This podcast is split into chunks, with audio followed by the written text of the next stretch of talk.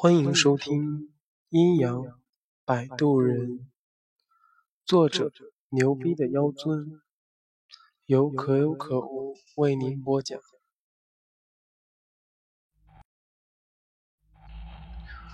我叫古奇，是一个苦逼的穷二代。在这个拼爹的年代，我被一次次的排挤在外，流落在工地上搬砖。原本想着搬砖就搬砖吧，等赚些钱后就回去把房子修修，跟女友王芬把婚结了，平平淡淡过一辈子算了。不料一早王芬打来电话，支吾了半天后说有事要跟我谈的什么不用我说，大家应该也猜到了。3年的感情与付出在他轻描淡写的一句不合适中结束了。我以为自己会很坚强，能够拿得起放得下，但是回到工地后，眼泪还是不争气地流了出来。晚上我一个人出来借酒消愁，走在车水马龙的繁华街道，心里却是落寞与孤寂，顿时有一种生无可恋，想要轻生的念头。浑浑噩噩之中，我走到了江边广场，靠在金属栏杆上，看着滚滚而流的江水发呆，想起王芬和相处的这段时间，突然觉得自己太天真了。她一个有颜值有背景的富家女，怎么可能会真的看上我这个平庸而忙碌碌无为的穷屌丝呢？多半只是寻求短暂的依靠罢了。没有面包的爱情注定是不会长久。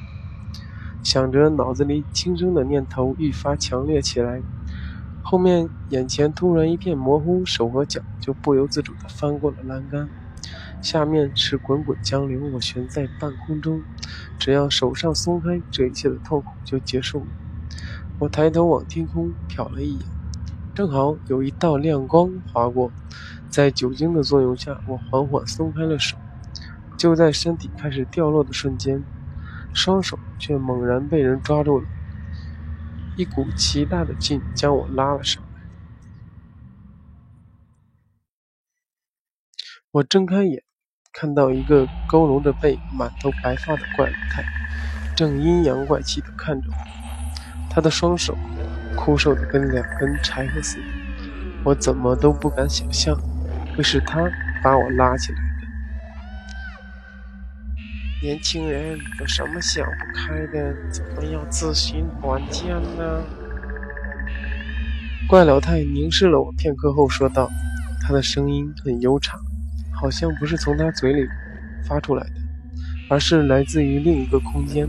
我不由自主地打了个冷颤，然后问他是谁，刚才为什么要救我。怪老太说，他是谁不重要，重要的是他可以帮我。至于为什么要救我，是因为我阳寿未尽，本不该死。如果我就这样结束自己的生命，到了阴间会下无间地狱，受尽苦难。我想这老太婆该不会是从精神病院里逃出来的吧？满嘴的胡言乱语，也就没打算理会她。都说人倒霉的时候想喝凉水也会塞牙，我古奇也够倒霉的，连想死都不得如愿。我推开怪老太，继续往江里跳，刚翻过栏杆，又被他给拉住了。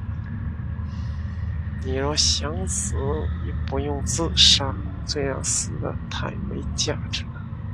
而且自杀的人死后是无法投胎转世的。怪老太喋喋不休地说着，我听着挺烦的，问他到底想怎么样。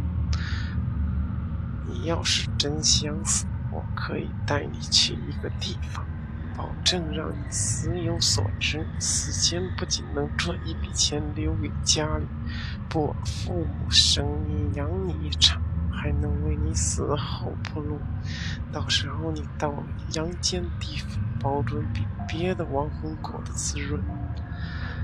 怪老太边说边又把我拉了回来，接着转过头慢慢往前走去。我疑惑地看着怪老太，心想他不仅有神经病，而且还病得不轻。慢慢走近后才发现是一片夜市，尽管已经是深夜，但是这里依然人头攒动，灯火通明。奇怪了，我怎么不知道靠近江边还有这样的不夜城呢？看来这几年真是白在城里待了。夜市并不大，但是人气很旺，街道两旁到处都是摆地摊的，还有几处还开着门的商铺，只是过往的行人好像并没有留意到这些，目无表情、行色匆匆地穿梭在其中。更为奇怪的，无论是行人还是商贩，他们的身上都穿着同种色调的衣服，没错，就是那种单调而显得死气沉沉的深灰色。我跟着怪老太在一处地摊前停了下来，怪老太对着摆摊的哥们耳语了几句，那哥们听后眼睛一亮，赶忙站起来，双手在衣服上擦了擦，问我是不是真有阳寿要卖。